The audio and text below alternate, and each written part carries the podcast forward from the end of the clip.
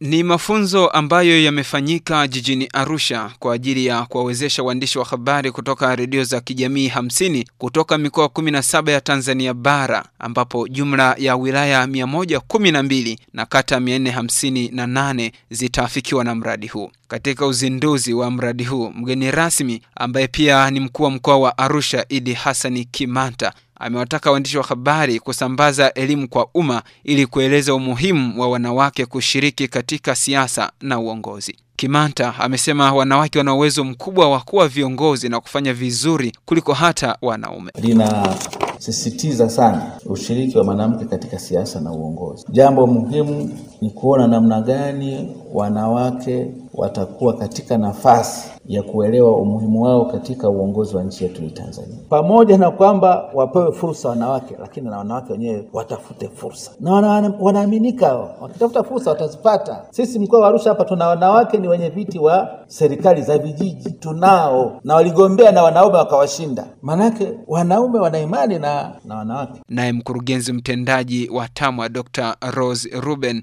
amesema kuwa jamii bado inawafanya wanawake kuwa kundi la pili, hivyo kuwafanya wanawake kushindwa kujiamini. Jamii yetu imezungukwa na mifumo na mila na desturi kandamizi ambazo mara nyingi zimewasababisha wanawake kuwa kundi B katika ngazi za uongozi. Wanawake hawaaminiwi na jamii kuwa wanaweza kuwa viongozi, na baya zaidi, mifumo hii pia imewafanya wao wenyewe kuto kujiamini kabisa. Wawezeshaji wa mafunzo hayo kwa waandishi wa habari Bwana Dastan Kamanzi na Chelu Matuzia wamesema kuwa waandishi wa habari wanatakiwa kuonyesha tatizo kwa kutumia ushahidi jarabati na kutumia njia za mtandao kwa ajili ya kusambaza habari zao kwa ajili ya kuwafikia watu wengi. Kwenye waandishi wa habari huwa tusemi mambo ya kubwa ndogo, tunaonyesha ukubwa wa jambo ulivyo. Ukisema kwamba wanawake hawashiriki katika mambo ya kisiasa kwa kiasi kikubwa, usiishie hapo, tuambie kiasi hicho.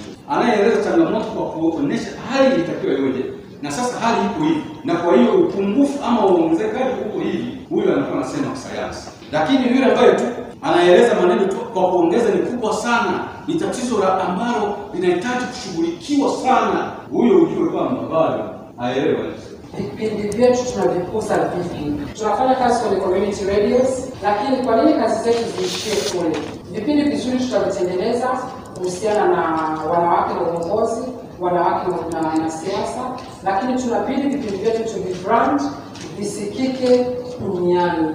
Washiriki wa mafunzo hayo ambao ni waandishi wa habari kutoka redio za kijamii hamsini walioshiriki mafunzo hayo wamesema watakwenda kutumia ujuzi walioongezewa kuelimisha umma juu ya muhimu wa wanawake katika siasa na uongozi. Hapa tumejifunza mambo mengi na tunaamini kwamba kile ambacho kimefundishwa hapa basi kitakuwa hazina katika maisha yetu, lakini pia kitakuwa ni msaada kwa jamii ambayo inatuzunguka. Tunaamini kwamba wanawake sasa watakuwa mstari wa mbele kwa ajili ya kuchangamkia fursa mbalimbali ambazo zipo. Kwa niaba ya washiriki pia nishukuru TAGWA, lakini pia nashukuru kwa kuwakumbuka kina baba katika mradi huu, kwa sababu mchichimuzi wa mambo haya tunapopambania haki ya mwanamke, kina baba pia wasipowajibika katika hilo, sidhani kama tunaweza tukasuia pale. Yale ambayo tumefundishwa hapa, basi tukayafanye kama jinsi ambavyo tumeelekezwa, ili tuendelee kuyafanya. Sasa tukiendelea kufanya hivyo, naamini tutaendelea pia kukutana kwa wakati mwingine na mikoa mingine. Mradi wa wanawake wanaweza wape fursa unafadhiliwa na shirika la Umoja wa Mataifa la kuwahudumia wanawake la UN Women, ambapo unatekelezwa katika mikoa 17 ya Tanzania bara kwa muda wa mwaka mmoja, huku jumla ya wilaya 112 na kata 458 ndizo zitafikiwa na mradi huo.